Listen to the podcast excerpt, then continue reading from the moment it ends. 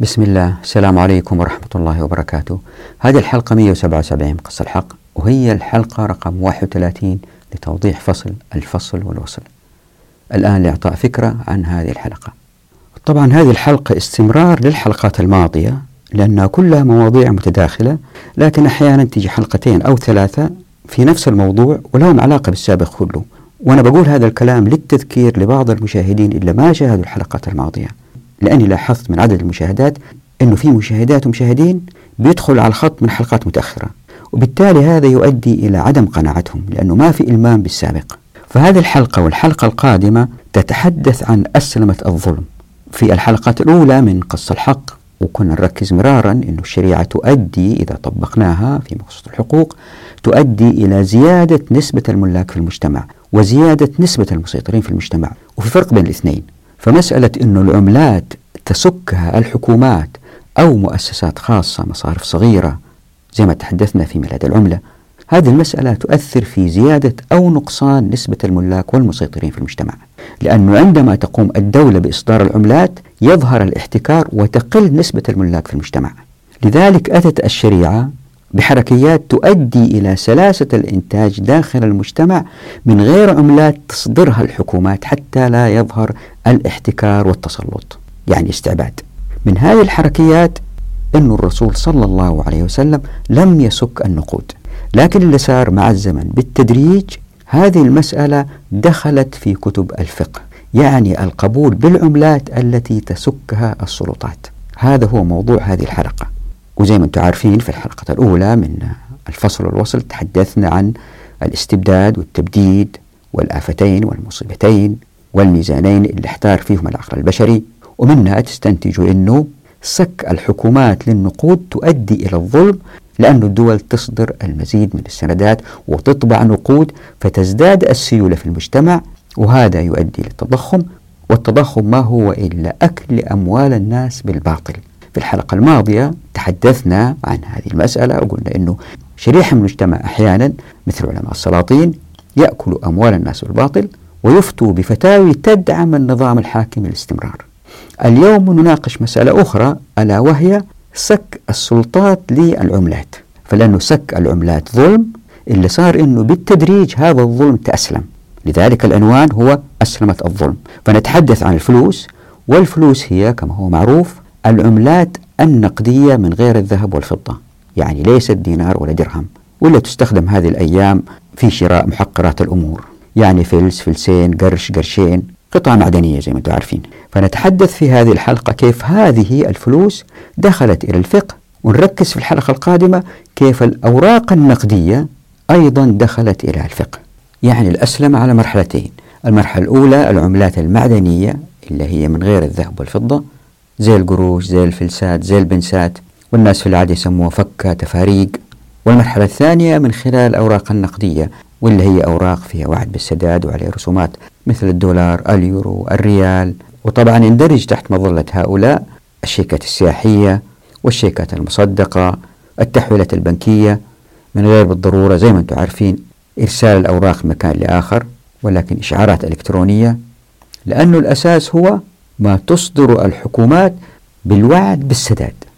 فإذا تذكروا في حلقة ماضية تحدثنا عن سرعة الدوران للمال تحفيزا للاقتصاد. هذه انطبقنا الشريعة وركزنا على أن المال هذا الذي يدور لن يفقد قوة الشرائية لأنه ما في تضخم. وبكده ينحسر الظلم ويزداد الإنتاج كفاءة والتوزيع عدل. لكن مع سك الحكومات للنقود يحدث العكس لأن القوة الشرائية للعملات تزداد ضعف يوم عن يوم. زي ما أنتم ملاحظين في هذه الأيام.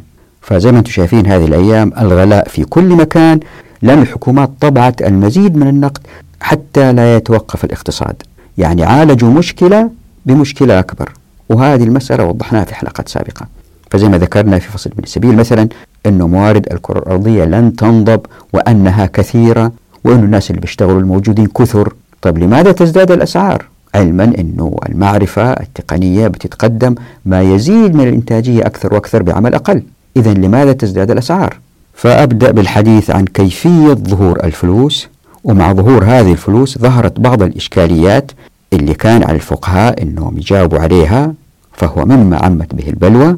فمثلا إذا واحد أخذ من آخر دين فلوس محددة وبعد كده هذه الفلوس فقدت قيمتها لأن السلطان تغير مثلا أو مع الزمن نزلت قيمتها مقابل المستهلكات. فما الذي سيحدث عندها؟ فحتى أبين أنه الفلوس دخلت إلى الفقه. نمر على أقوال بعض علماء السلف. وضح أنه زي ما مر بنا سابقا أن الخروج عن الشريعة سيوجد وضع عجيب يحتار فيه الفقهاء. وهذا حدث مثلا في زكاة الأرض الخراجية اللي أسلم من يعمل بها. فهذه الحيرة التي وقع فيها العلماء هي أيضا حدثت مع الفلوس. فقد سكت العملات بمواد من غير الذهب والفضة كالنحاس مثلا وسميت بالفلوس ولم يحارب الفقهاء.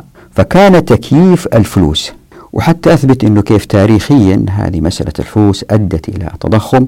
أستشهد بكتاب المقريزي وكتابه هذا رائع هو بعنوان إغاثة الأمة بكشف الغمة واللي بين فيها رحمه الله أنه في ثلاث أسباب أدت لخراب الاقتصاد في مصر. نمر عليها بالتركيز على السبب الثالث وهو إصدار السلطات للعملات فهو بيوضح أثاب الله أن السبب الأول هو وصول الفاسدين لمناصب فيها مسائل مالية في الحكومات آنذاك. فهذا الذي يريد أن يصل إلى منصب يطلق وعود مالية للناس اللي اشتغلوا حول السلطان. وأحيانا السلطان أيضا يأخذ. وهذه مسألة تحدثنا عنها سابقا لكن في إطار آخر في إطار استيفاء الخراج هل هو بالتضمين أو بالتقبيل. والسبب الثاني اللي يذكر المقريزي لتدهور الاقتصاد في مصر هو غلاء الأطيان. بعد كده نركز على السبب الثالث ألا وهو سك العملات يعني الفلوس. تلاحظوا من كلامه كيف أنه الاحتكار لأن السلطات بتجعل الفلوس اللي هي ما هي ذهب ولا فضة بتجعلها هي الأساس في التداول في الأسواق. هذا سحب الذهب والفضة من الناس للحكام والأمراء ولا بدأوا يعيدوا تشكيلها لتظهر كحلي استمتعوا فيها.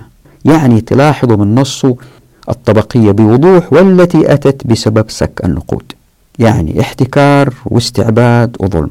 طبعا هذا القبول بالفلوس في المجتمع رغما عن الناس لأنه السلطات هي التي تقوم بذلك. هذا فتح سيل من الأسئلة الفقهية التي وجب الرد عليها لأنها مما عمت به البلوى. فمثلا عندما يتعامل الناس في معاملات مؤجلة مثل السلم أو الإيجار أو القرض أو المهر فما الحكم فيها إن تغيرت قيمة الفلوس بالرخص أو الغلاء أو ألغيت بتغير السلطان؟ فهل يدفع طرف للآخر مثلها أو يدفع قيمتها؟ وإذا كان قيمتها فهل بالقيمة وقت العقد أو وقت الكساد؟ وهكذا من نوازل. وهذا القبول بالفلوس أدى لقبول المتأخرين من الفقهاء للنقود الورقية وليس رفضها أو حتى محاربتها لأنها ظلم. طبعا هنا في مسألة توضيحية مهمة أن الفقهاء الأوائل فقهاء السلف معذورين في تعاملهم مع النوازل التي ظهرت بسبب الفلوس. ليه؟ لأنه لم تكن الفلوس في الصفقات الكبيرة لكن كانت تستخدم في محقرات الأمور. يعني لم تكن هي الكل في الكل. لا زال المجتمع يتعامل بالدينار والدرهم في المعاملة الأساسية. زائد هذا المهم الفقهاء لم يدركوا وهذا شيء طبيعي لأنهم لا يعلموا الغيب أنه سيظهر نظام رأسمالي ويعتمد على النقود التي تطبعها الحكومات يعني نقود ورقية ولا تعتمد على الذهب والفضة في التعاملات. هذا ما يمكن يخطر على بال أحد.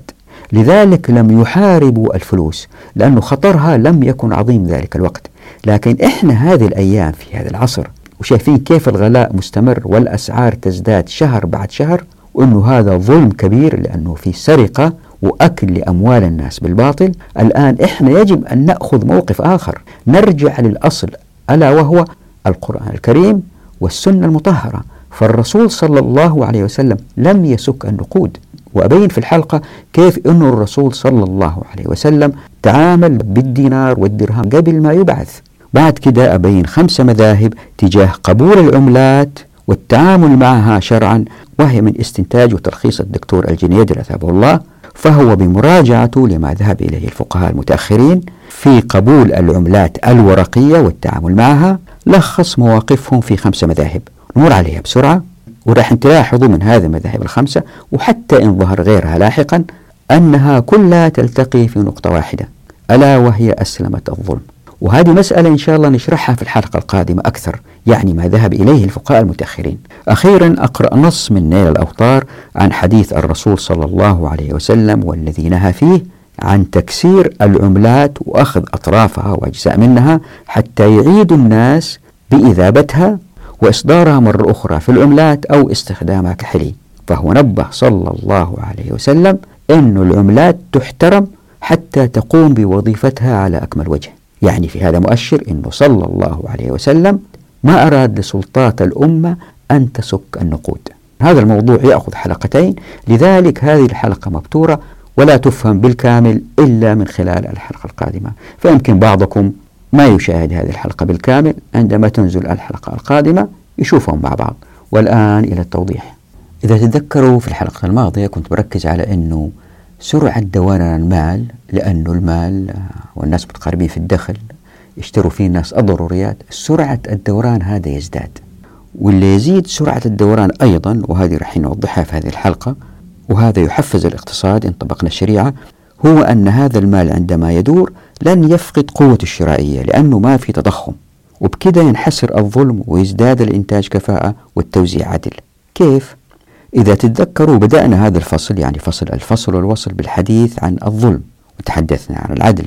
وركزت مرارا بأنه في إصدار النقد من جهة واحدة يعني الدولة أو مين يمثلها مثل البنك المركزي في هذا الإصدار من جهة واحدة ظلم شديد على الناس لأنه سيوجد طبقة تستهلك دون ما إنتاج يعني أكل لأموال الناس بالباطل. وإذا تتذكروا في الحلقة الماضية تحدثنا عن أكل أموال الناس بالباطل. ناهيكم عن أنه هؤلاء اللي بيأكلوا من غير ما ينتجوا هم بيروقراطيين وبيحتكروا. وكنت ركزت في الحلقة الماضية مرارا بأن الظلم واقع وما في مفر منه طالما كانت التعاملات بالنقد اللي تصدر الدول. يعني ما في فكة. الظلم سيقع. ليه؟ لأن الحكومات تستطيع طباعة أو سك المزيد من النقد أو طباعة السندات وبيعها بالتالي يظهر التضخم. هذه مسألة فصلتها في حلقات ماضية. والتضخم ما هو إلا أكل بطيء ومستمر لأموال الناس بالباطل وهذا ظلم. فإذا كانت دبرنا اللي ذكر في هذا الفصل في حلقة ماضية الواحد يصل إلى قناعة إن شاء الله بإذن الله أنه طالما كان النقد بأيدي الحكومات ولطالما أنه لا يحمل قيمة في ذاته كالذهب والفضة فالظلم سيقع لا محالة إن عاجلا أو آجلا. ولا مفر من هذا الظلم إلا بتوقف الحكومات من التدخل في النقد. يعني إن شاء الله بإذن الله كما وعدنا الرسول صلى الله عليه وسلم ستظهر الخلافة قريبا إن شاء الله بإذن الله. وستكون إن شاء الله بإذن الله بقدر الله بنصر الله على منهاج النبوة. وإن شاء الله بإذن الله سيصل للحكم من يخاف الله. عندها حتى وإن أحسن الخليفة مع بطانة الصالحة السيطرة على النقد. يعني هؤلاء اللي يقولوا ما في مشكلة أن الدولة تصدر النقود وضعنا الحالي يتطلب ذلك. حتى عندها وإذا الخليفة كان صالح وأصدر النقد لكن هذا بالتأكيد راح يتغير عاجلا أو آجلا بعد رحيله. أو رحيل خليفته أو خليفة خليفته أو إلا بعدهم. ليه؟ لأنه لابد وأن يأتي سلطان ويبدد الثروات أو تحوم حوله بطانة تقنعه بالحاجة للمزيد من النفقات للتسليح الحربي أو للتعليم أو للتطبيب. يعني تقول له نحتاج فلوس حتى نقوم بهذه المهام حتى نصبح أمة قوية. من فين يأتوا بالفلوس؟ أما يأخذوا الخيرات اللي هي تحت الأرض ويبيعوها وبكده يكونوا عطلوا عجلة الازدهار الاقتصادي. وهذه وضحناها سابقا. أو أنه يطبعوا المزيد من النقود. يعني راح تبدأ نفقات الدولة في الزيادة فتطبع النقود وتضرب المكوس وبكذا تنحرف الأمة كما حدث سابقا. وطبعا الإسلام زي ما إحنا شايفين في تطبيق مقصود الحقوق ليس هكذا. يعني الإسلام ليس دينا يعتمد على صلاح فرد لإصلاح الأرض زي ما وضحت. يعني الإسلام ما أتى حتى ننتظر الخليفة أنه يكون صالح وبعده صالح وبعده صالح. لا زي ما رح نشوف إن شاء الله فصل الحكم الخليفة له صلاحيات محددة وزي ما قلت مرارا له الحق يعني الخليفة يطلق شتى أنواع الأنظمة والقوانين لكن لا يعارض نصوص الشريعة. فمثلا ما يقدر يقول الأرض ليست لمن أحياها. ما يقدر يقول ما في لا ضرر ولا ضرار وأنه إحنا نصدر الموافقات للمصانع. لأن فقهاء السلف قيدوا كل هذه المسائل بالضرر والضرار وأعطونا العديد من الأمثلة. يعني عندنا نصوص تدعم إيقاف السلطان أو الحاكم. عند حده في أشياء ما يدخل فيها. زاد المنطق اللي بيحاول كتاب قص الحق يوضحه. يعني عندنا مسألتين وهذه شرحتها سابقا. يعني الإسلام دين عزيز يعتمد على حركيات لن تخيب حتى وإن خاب بعض المسؤولين. يعني حتى لو الخليفة اللي جاء وانحرف إن طبقنا الشريعة لن تضيع الأمة. وهذه مسألة أبغاكم تفكروا فيها وهي الآتي. أنه أحسن دليل على ظلم الدولة للناس بسبب سيطرة الدول على النقد هي دول العالم الرأسمالي اللي فيها شفافية عالية وفيها محاسبة الحكام كما في العالم الغربي. بكل هذه الشفافية وبكل هذه الديمقراطية وبكل ما وصلت إليه الإنسانية ذروتها في محاسبة المجتمعات لمسؤوليها كما في العالم الغربي زي ما أنتم عارفين مع ذلك السرقات لا تزال مستمرة عندهم. ليست سرقة مال مباشرة ولكن عن طريق السندات وطبع النقود. خليني أعطيكم إحصائية. بلغ مجموع ديون حكومات العالم في شهر أكتوبر سنة 2013 ميلادي واللي هي الأيام اللي كتبت فيها هذه الصفحات أكثر من 50 تريليون دولار يعني خمسة وقدامها 13 صفر أي أن هناك الكثير ممن يأكلون أموال الناس بالباطل. وهذه إحصائية حديثة رأيت إضافتها للحلقة. وصل الدين العالمي سنة 2020 ميلادي إلى 226 تريليون دولار. وطبعا في مسببات منها الركود الكبير بسبب كورونا. فإذا تخيلت هذه المبالغ اللي بتضخها الحكومات والبنوك المركزية كلها تؤدي إلى التضخم. والتضخم زي ما هو معروف أكل لأموال الناس بالباطل. يعني باختصار الظلم سيظهر إن كان في حكومات تطبع نقود. أنا مرة كنت بتناقش مع واحد وكان بيقول لي يمكن يأتي واحد ويخاف الله ويكون عادل وما يطبع النقود.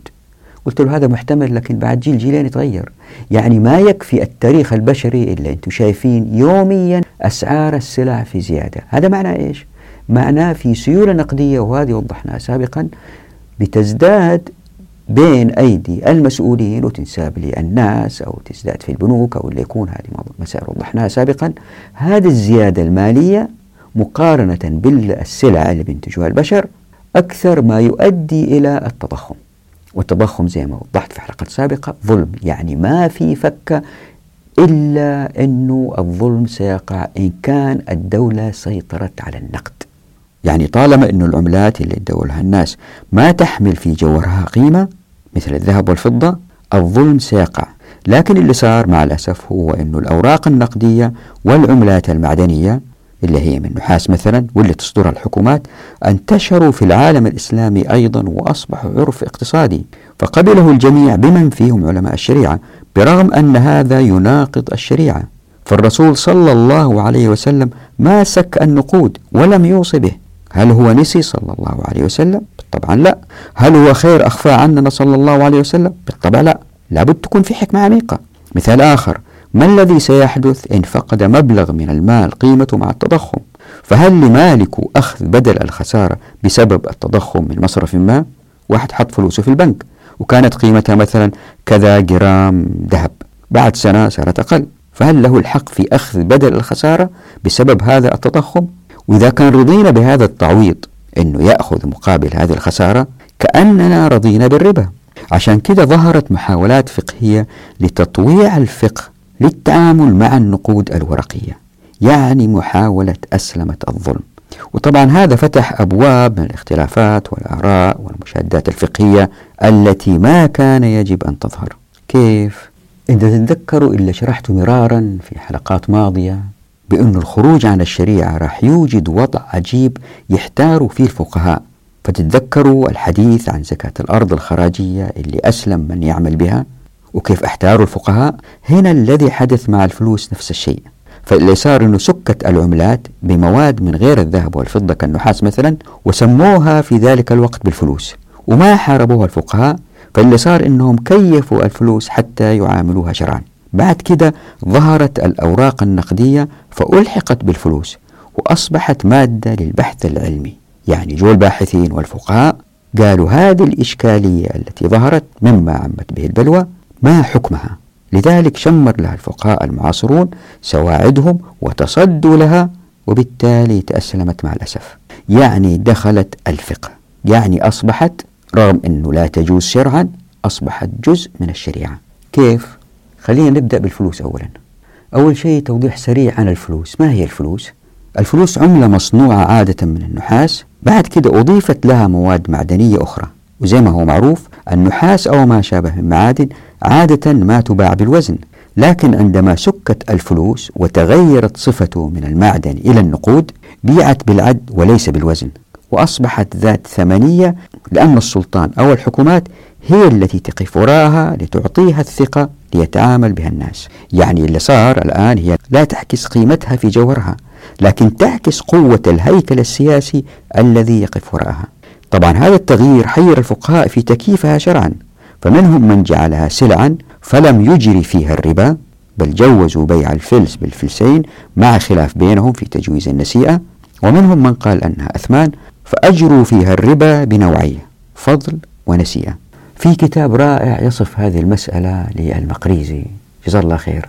هذا الكتاب يصف ما حدث في مصر كمثال للتلف الاقتصادي بسبب الفلوس اللي كانوا يسكوها السلاطين فيضطر الناس للتعامل بها. بعد كده تفقد قوتها إما بكثرة سكها أو بتغير السلطان أو تغير نظام الحكم.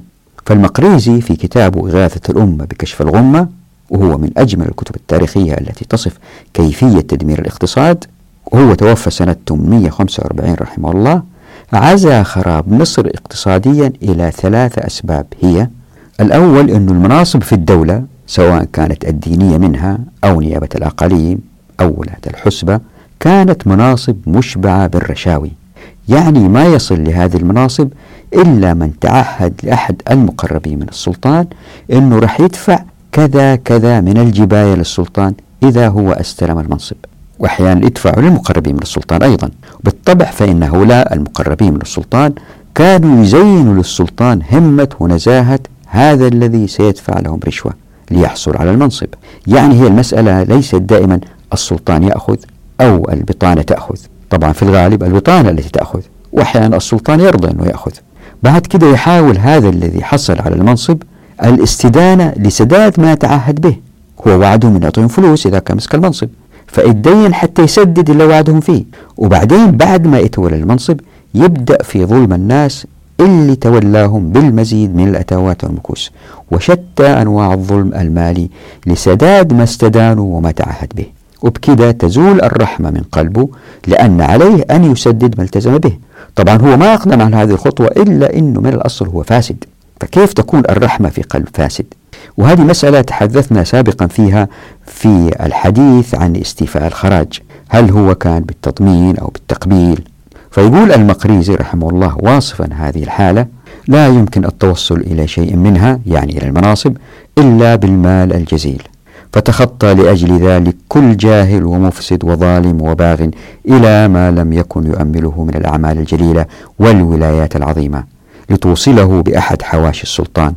ووعده بمال للسلطان على ما يريده من الأعمال فلم يكن بأسرع من تقلده ذلك العمل وتسليمه إياه وليس معه مما وعد به شيء قل ولا جل ولا يجد سبيلا إلى أداء ما وعد به إلا باستدانته بنحو النصف مما وعد به مع ما يحتاج إليه من شارة وزي وخيول وخدم وغيره فتتضاعف من أجل ذلك عليه الديون ويلازمه أربابها. لا جرم أنه يغمض عينيه ولا يبالي بما أخذ من أنواع المال ولا عليه بما يتلفه في مقابلة ذلك من الأنفس يعني يقتل ولا بما يريقه من الدماء ولا بما يسترقه من الحرائر ويحتاج إلى أن يقرر على حواشيه وأعوانه ضرائب ويتعجل منهم أموالا فيمدونهم أيضا أيديهم إلى أموال الرعاية ويشرئبون لأخذها بحيث لا يعفون ولا يكفون. ثم ينساق البائس في جمع الأموال التي استدانها إذا أتته استدعاءات من الأمراء وحواشي السلطان أو نزل به أحد منهم إن كان المتولي متقلدا عملا من أعمال الريف. يعني هذا المتولي إذا ساكن بعيد برا المدينة وجاء ضيف من السلطان. طبعا يحتاج نفقات فيحتاج له إلى ضيافات سنية وتقادم جليلة من الخيول والرقيق وغير ذلك بحسب الحال. ولا يشعر مع ذلك إلا وغيره قد تقلد ذلك العمل بمال التزم به. يعني يجي واحد تاني يحل محله في العمل يمكن ويفضل هو مديون وقد بقيت عليه جملة من الديون فيحاط على ما يوجد له من أثاث وحيوان وغيره ويشخص في أنحس حال يعني يأخذ أمواله. وقد أحيد كما ذكرنا بماله ويعاقب العقوبات المؤلمة فلا يجد بدا من الالتزام بمال آخر يعني يركب على نفسه ديون. ليقلد العمل الأول أو غيره من الأعمال. فلما دهي أهل الريف بكثرة المغارم وتنوع المظالم اختلت أحوالهم وتمزقوا كل ممزق. يعني اللي بيدفع المكوس والأتوات هذول اللي في الريف خلاص اتبهدلوا وجلوا عن أوطانهم يعني رحلوا مناطق أخرى فقلت مجاب البلاد يعني لأن الأرض تركت والغلة نقصت فما تأخذ الحكومة يكون قل. فقلت مجاب البلاد ومتحصلها لقلة ما يزرع بها ولخلو أهلها ورحيلهم عنها لشدة الوطأة من الولاة عليهم وعلى من بقي منهم. والسبب الثاني هو غلاء الأطيان وهذا السبب متعلق بالسبب الأول ألا وهو حاجة الأمراء أو المسؤولين للمزيد من النفقات وهذه النفقات ما في مجال للحصول عليها إلا بفرض المزيد من المكوس. فيقول المقريزي رحمه الله في هذا وذلك أن قوما ترقوا في خدم الأمراء يتولفون يعني يتقربون يتولفون إليهم بما جبوا من الأموال إلى أن أستولوا على أحوالهم فأحبوا مزيد القربة منهم ولا وسيلة أقرب إليهم من المال فتعدوا إلى الأراضي الجارية في إقطاعات الأمراء وأحضروا مستأجريها من الفلاحين وزادوا في مقادير الأجر فثقلت لذلك متحصلات مواليهم من الأمراء فاتخذوا ذلك يدا يمنون بها إليهم ونعمة يعدونها إذا شاءوا عليهم فجعلوا الزيادة ديدنهم كل عام. حتى بلغ الفدان لهذا العهد نحو من عشرة أمثاله قبل هذه الحوادث. لا جرم أنه لما تضاعفت أجرة الفدان من الطين إلى ما ذكرنا وبلغت قيمة الإردب من القمح المحتاج إلى بذره ما تقدم ذكره وتزايدت كلفة الحرث والبذر والحصاد وغيره وعظمت نكاية الولا والعمال واشتدت وطأتهم على أهل الفلح وكثرت المغارم في عمل الجسور وغيرها وكانت الغلة التي تتحصل من ذلك عظيمة القدر زائدة الثمن على أرباب الزراعة سيما في الأرض منذ كثرت هذه المظالم منعت الأرض زكاتها ولم تؤت ما عهد من أكلها والخسارة يأباها كل واحد طبعا ولا يأتيها طوعا ومع أن الغلال معظمها لأهل الدولة أولي الجاه وأرباب السيوف الذين تزايدت في اللذات رغبتهم وعظمت في احتجار أسباب الرفع نحمتهم استمر السعر مرتفعا لا يكاد يرجى انحطاطه.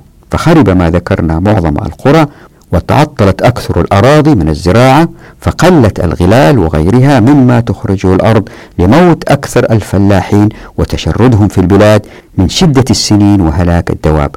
ولعجز الكثير من أرباب الأراضي عن ازدراعها لغلو البذر وقلة المزارعين. وقد أشرف الإقليم لأجل هذا الذي قلنا على البوار والدمار. سنة الله في الذين خلوا من قبل ولن تجد لسنة الله تبديلا.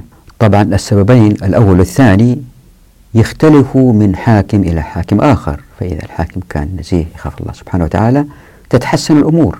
لكن السبب الثالث ألا وهو سك النقود يعني سك الفلوس يعني ما تصير نقود أو عملات قيمتها فيها لا ذهب ولا فضة لكن معدنية.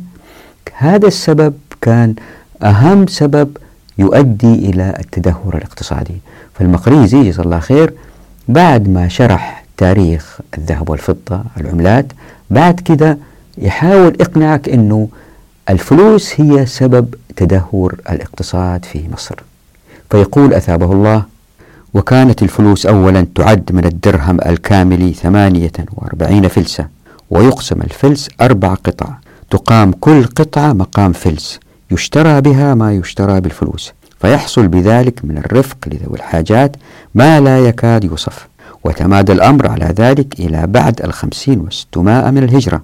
فسول بعض العمال لأرباب الدولة حب الفائدة وضمن ضرب الفلوس بمال قرره على نفسه وجعل كل فلس يزن مثقاله والدرهم يعد أربعة وعشرين فلسة فثقل ذلك على الناس وأنكاهم موقعه لما فيه من الخسارة لأنه صار ما يشترى بدرهم هو ما كان قبل يشترى بنصف درهم. ثم توطنت نفوس الناس على ذلك إذ هم أبناء العوائد. وكانت الفلوس مع ذلك لا يشترى بها شيء من الأمور الجليلة وإنما هي لنفقات البيوت والأغراض وما يحتاج إليه من الخضر والبقول ونحوها. يعني يشتروا بالفلوس محقرات الأمور. فلما كانت سلطنة العادل كتبغى وأكثر الوزير فخر الدين عمر بن عبد العزيز الخليلي من المظالم وجارت حاشية السلطان وماليكه على الناس وطمعوا في أخذ الأموال والبراطيل والحمايات.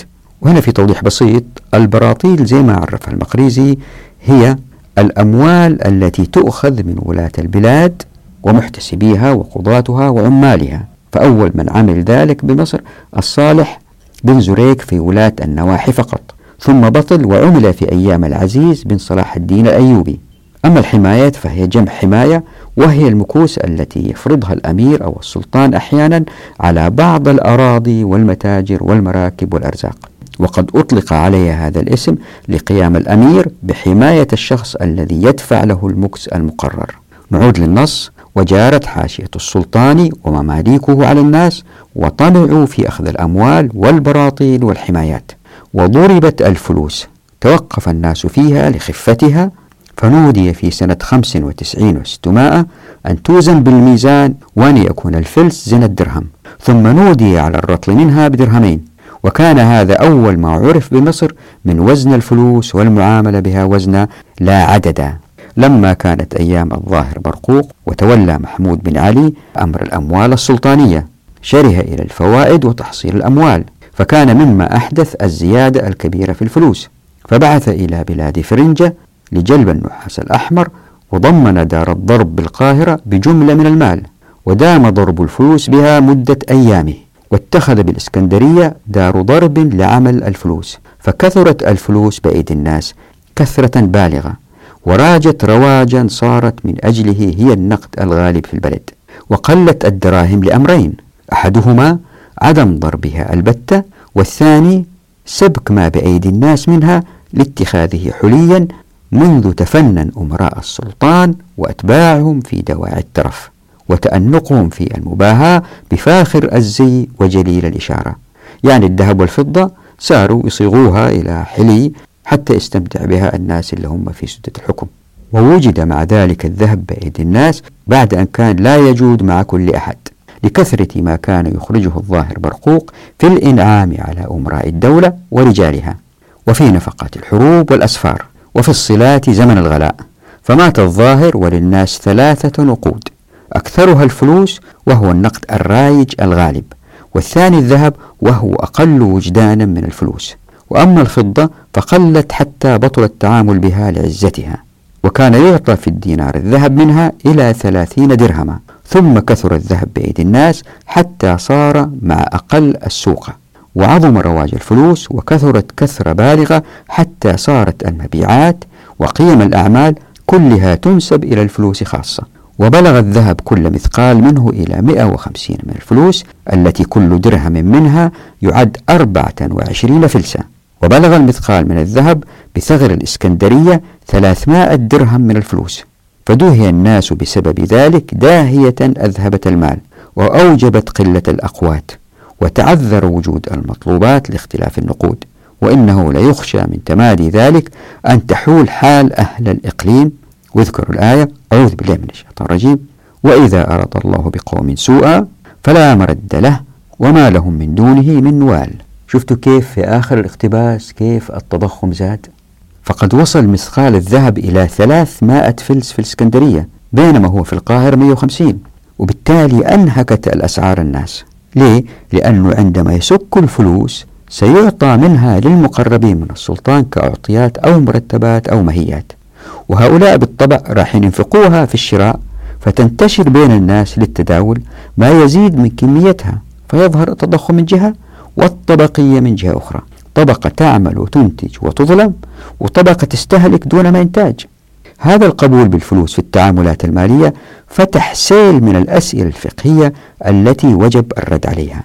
فعندما يتعامل الناس في معاملات مؤجلة مثل السلم أو الإجارة أو القرض أو المهر ما هو الحكم فيها إن تغيرت قيمة الفلوس بالرخص أو الغلاء أو ألغيت بتغير السلطان؟ يعني سلطان أصدر فلوس جاء واحد بعده لغى هديك. فهل يدفع طرف للآخر مثلها أو يدفع قيمتها؟ وإذا كان قيمتها فهل يدفعها بالقيمة وقت العقد أو وقت الكساد. وهكذا من نوازل لم تكن لتظهر إلا لأن الشريعة لم تطبق. يعني السلطان سك نقود خلينا ننظر لبعض الأمثلة حتى تروا كيف تسللت الفلوس إلى الفقه. فمن المذهب الحنفي جاء في المبسوط. طبعا هذا مثال.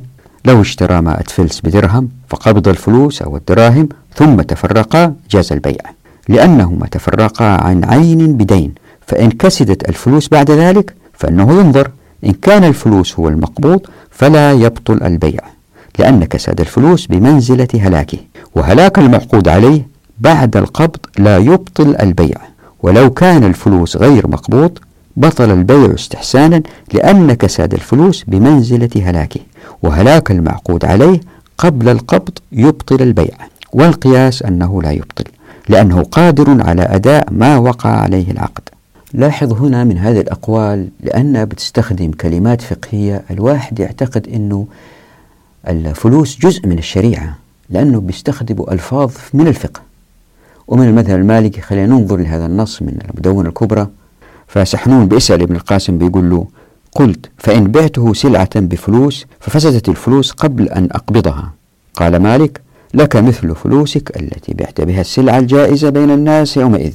وإن كانت الفلوس قد فسدت فليس لك إلا ذلك. قال وقال مالك في القرض والبيع في الفلوس إذا فسدت فليس له إلا الفلوس التي كانت ذلك اليوم وإن كانت فاسدة. فسدت الفلوس يعني فقدت قيمتها وما بيستخدمها الناس في التعاملات. يعني رجعت لقيمتها كمعدن. وقال الشافعي رحمه الله من سلف فلوسا أو دراهم أو باع بها ثم أبطلها السلطان فليس له إلا مثل فلوسه أو دراهمه التي أسلف أو باع فيها. وقال الماوردي في الحاوي وإذا حصلت في ذمة رجل دراهم موصوفة وكانت نقدا يتعامل الناس به فحضر السلطان المعاملة بها وحرمها عليهم لم يستحق صاحب الدراهم غيرها ولم يجوز أن يطالب بقيمتها. انتهى كلامه. طبعا الدراهم هنا قد تعني دراهم فضية إلا أنها من سك السلطان وهذا يعطيها موثوقية أعلى. ومن المذهب الحنبلي قال ابن قدامة في كتاب الكافي فإن أقرض فلوسا أو مكسرة يعني يمكن ذهب وفضة وأطرافها مكسرة مثلا فحرمها السلطان وتركت المعاملة بها فعليه قيمتها يوم أخذها. نص عليه لأنه منع إنفاقها فأشبه تلف أجزائها. فإن لم تترك المعاملة بها لكن رخصت فليس له إلا مثلها لأنها لم تتلف إنما تغير سعرها فأشبهت الحنطة إذا رخصت. وقال في المغني وأما رخص السعر فلا يمنع ردها سواء كان كثيرا مثل إن كانت عشرة بنادق فصارت عشرين بنادق أو قليلة لأنه لم يحدث فيها شيء إنما تغير السعر فأشبه الحنطة إذا رخصت أو غلت. طبعا ما في داعي ندخل في هذه الخلافات الفقهية بين الفقهاء والتفاصيل لأن الفكرة من أصلها يعني القبول بالفلوس كعملة أمر مرفوض شرعا زي ما حاولت أبين لأنها تؤدي إلى الظلم. طبعا الفقهاء الأوائل ما تصوروا أنه ستظهر دول وتطبع نقود ورقية وأنه هذا سيؤدي إلى ظلم مستمر على مر التاريخ. هذا لم يخطر ببالهم. لذلك والله أعلم تقبلوا الفلوس برغم أنكم تلحظوا من نصوصهم أنهم منزعجين منها. وطبعا هناك الكثير من الأقوال السديدة حول نوازل غش النقود الذهبية والفضية والحكم فيها. وفي حالات أيضا بتكون فيها قيمة الدينار والدرهم أكثر أو أقل من قيمتها كمادة خام طبعا زي ما هو معروف الدينار هو دائما من الذهب والدرهم دائما من الفضة. وهذه أيضا لها أحكامها إن أبطل السلطان العمل بهما واختلفوا بالتالي المتعاملين في الذهب والفضة يعني بالدينار والدرهم. وهذا أيضا لا نريد الخوض فيها لأنها خارج موضوعنا. لكن المهم لنا الآن هو أن القبول بالفلوس أدى لتقبل النقود الورقية بين الباحثين المتأخرين. ليه؟ لأن الفلوس عملة ما تحمل في طياتها قيمة ذاتية مثل الذهب والفضة فهي لا تحمل ما خصصت له وكذلك النقود الورقية زي ما أنتم عارفين وهنا في مسألة لازم ننتبه لها ألا هو أنه هذه الزلة بتقبل النقود الورقية هي ليست من فقهاء السلف وليست من الأئمة الأربعة رحمهم الله لأن الفلوس كانت في زمنهم مخصصة لشراء صغار المستهلكات ولم تكن للصفقات الكبيرة ولم تكن في الأموال الكثيرة التي تحسب فيها الزكاة أو قد يظهر فيها الربا بالاقتراض. لهذا رضوان الله عليهم لا يلام على هذه المسألة أبدا. هي في وقتهم مما عمت به البلوى وبالتالي لازم يصدروا فيها فتوى في الخلاف اللي وقع بين الناس. يعني ما وصلت لمرحلة عالية من الظلم لجميع المجتمع يتطلب رفضها تماما أو يتطلب حتى محاربتها. فهم جدا معذورين في هذه المسألة. لكن الفقهاء المتأخرين اللي قبلوا بالأوراق النقدية واللي هي شهر عن شهر متى بتنزل هذه هي الإشكالية. عشان كده ما راح ندخل في تفاصيل الأقوال المختلفة حول نوازل الفلوس اللي قالوا فيها السلف وكذلك نتلافى الجدل الحاصل حول النقود الأورقية وزكاتها ومدى جرائم الربا فيها. لأن الأوراق النقدية من إصدار الدولة ما كان يجب أن تظهر أبدا. هي قد تظهر من إصدارات مصارف صغيرة زي ما وضحت في حلقات ماضية.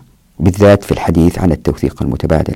فالأوراق النقدية كالفلوس من منظور هذا الكتاب يعني قص الحق هي من أهم أسس الظلم. لهذا فهي مرفوضة. لكن الذي حدث هو أن تصدي الفقهاء الأوائل لنوازل الفلوس أصبح خطوة لمن أتى من بعدهم من المحدثين فنهجوا نفس السبيل بمحاولة التصدي لنوازل الأوراق النقدية. فكانت الحيرة في كيفية أسلمة هذه النقود لتكييفها شرعا. فظهرت أقوال عجيبة لخصها الباحث الدكتور الجنيدل أثابه الله في خمس مذاهب. سأسردها الآن حتى تروا الحيرة التي وقعوا فيها الفقهاء المتأخرين. المذهب الأول هو قبول العملات النقدية على أنها سندات دين. ومن اللي قالوا بهذا الرأي الأستاذ أحمد الحسيني. وبالطبع فقد وقع هذا المذهب في عدة إشكاليات منها مثلا بطلان بيوع ما في الذمة من عروض أو أثمان وذلك لكونها وثائق بديون غائبة وهذا من قبيل بيع الكالئ بالكالئ وقد نهى الرسول صلى الله عليه وسلم عن هذا البيع ومنها عدم جواز صرفها بعملات نقدية ذهبية أو فضية حتى وإن كان يدا بيد لأن الورقة النقدية حسب هذا المذهب يعتبر وثيقة بدين غائب عن مجلس العقد. ومن شروط الصرف التقايض في مجلس العقد زي ما هو معروف. والمذهب الثاني يرى أن هذه النقود الورقية هي عروض تجارة. ومن اللي قالوا بهذا الشيخ عبد الرحمن السعدي. يقول الجنيدل وقالوا في سبب ذلك أن عقد البيع والشراء إنما يقع على نفس القرطاس والورق وهو المقصود لفظا ومعنى. فالعقد لم يقع على ذهب ولا فضة حتى يدخل تحت قوله صلى الله عليه وسلم الذهب بالذهب ربا. وإنما وقع على ورق يخالف ذاته ومعدنه ذات الذهب والفضة معدنها من كل وجه. وإنما وفقهما في الثمانية فليس في تلك الموافقة ما يوجب أن يجري فيها الربا ويحكم فيه بحكم الذهب والفضة. انتهى كلام الجنيدل. طبعا لهذا القول مترتبات من أهمها زي ما يستنتج الجنيدل عدم جريان الربا في الأوراق النقدية فيجوز بيع العشرة بخمسة عشر أو أقل أو أكثر.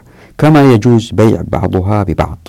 ومن المترتبات أيضا عدم وجوب الزكاة في الأوراق النقدية ما لم تعد للتجارة لأن من شروط زكاة العروض إعدادها للتجارة.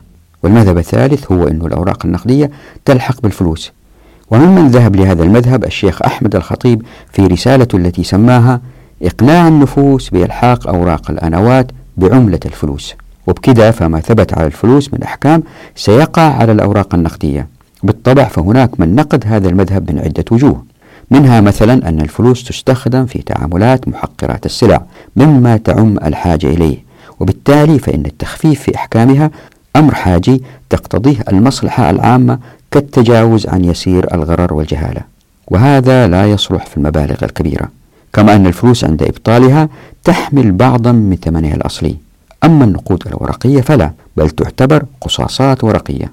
والمذهب الرابع هو أن الأوراق النقدية هي بدل للنقد وهذا ما ذهب أكثر الفقهاء المتأخرين وقالوا بأن للبدل حكم المبدل مطلقا فالأوراق النقدية قائمة في الثمنية مقام ما تفرعت عنه من ذهب وفضة حال محلها وجارية مجراها ومعتمدة على تغطيتها بما تفرعت عنه منهما والأمور الشرعية بمقاصدها ومعانيها لا بألفاظها ومبانيها.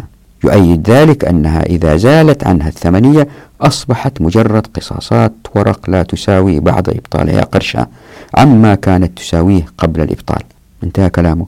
وهذا الرأي طبعا إذا تابعت الحلقات الماضية مرفوض تماما لأنه هو أساس الظلم المؤدي إلى التضخم. فلاحظوا قصور العقل البشري الذي لم يرى ظلم التضخم واستند على مقاصد الشريعة في القبول بالتعامل بالعملات الورقية إلا تطبع الحكومات. هذه كارثة. والمذهب الخامس هو أنها ثمن مستقل بذاته. ومن اللي ذهبوا لهذا الشيخ عبد الله بن منيع إذ يقول إن القيمة الخارجية للنقود الخارجية ليست في اعتمادها على غطاء عينيك الذهب مثلا وإنما هي مستمدة من الوضع الاقتصادي للبلاد من ثقة الناس بها كنقد يخول لمالكه الاستعاضة عنه بما يرغبه مما يساوي قيمته. ومن إطفاء القانون عليه قوة الإبراء المطلق. فزي ما أنتم شايفين هنا أنه جميع هذه المذاهب قبلت بالنقود الورقية إلا تطبعها الحكومات. وهذا القبول للأوراق النقدية زي ما حاولت أوضح ظلم من الدولة على الناس. عشان كده كل هذه النظريات الخمسة وكأنها تحاول أسلمة الظلم. شفتوا لماذا الرسول صلى الله عليه وسلم لم يسك النقود؟ الرسول صلى الله عليه وسلم لما كان عايش كان في الدينار والدرهم وشافهم أمسكهم وكان تاجر قبل ما يبعث صلى الله عليه وسلم. ومع كل هذا وكان المسؤول الأول في الأمة المسلمة ما قال يلا نسك النقود. تركها للآخرين يسكوها حتى لا تظهر طبقة متنفذة في المجتمع المسلم تستهلك من غير ما تنتج بحجة أنها تريد التنظيم المالي في المجتمع وبالتالي تقوم بسك النقود. ويمكن حتى نقودها تستمر والنقود الأخرى ما تستمر تضع أنظمة وقوانين. ويمكن الأنظمة والقوانين هذه تتمادى وتقول أنه إلا يجد الذهب والفضة من الطبيعة. هذا إذا كان طبقوا جزء من مقصود الحقوق تقول أنه هذه تباع للدولة فقط والدولة عندما تشتريها هي التي تسكها. لا الرسول صلى الله عليه وسلم ما سكها. فكان الوضع المتبع ذلك الوقت أو كان النهج المتبع ذلك الوقت. المسلمين ينتجوا بضاعات خدمات يبيعوها ويأخذوا من الآخرين الذهب والفضة. يعني هم يحوزوا الذهب والفضة. وهذه ما كانت في إشكالية المفروض إحنا كمسلمين الآن ما في أي إشكالية في هذه المسألة طالما أنه هذه النقود ما فيها علامات أو رموز ضد الإسلام مثلا يكون فيها صليب مثلا فنتعامل فيها. من غير إشكالية. وهو الآن المصارف كلها الموجودة عندها آه، هذه الجنيهات المسكوكة في دول أخرى غير آه، بلاد المسلمين بيتعاملوا فيها. معظم المصارف والبنوك الصرافين عندهم دائما قطع ذهبية للبيع.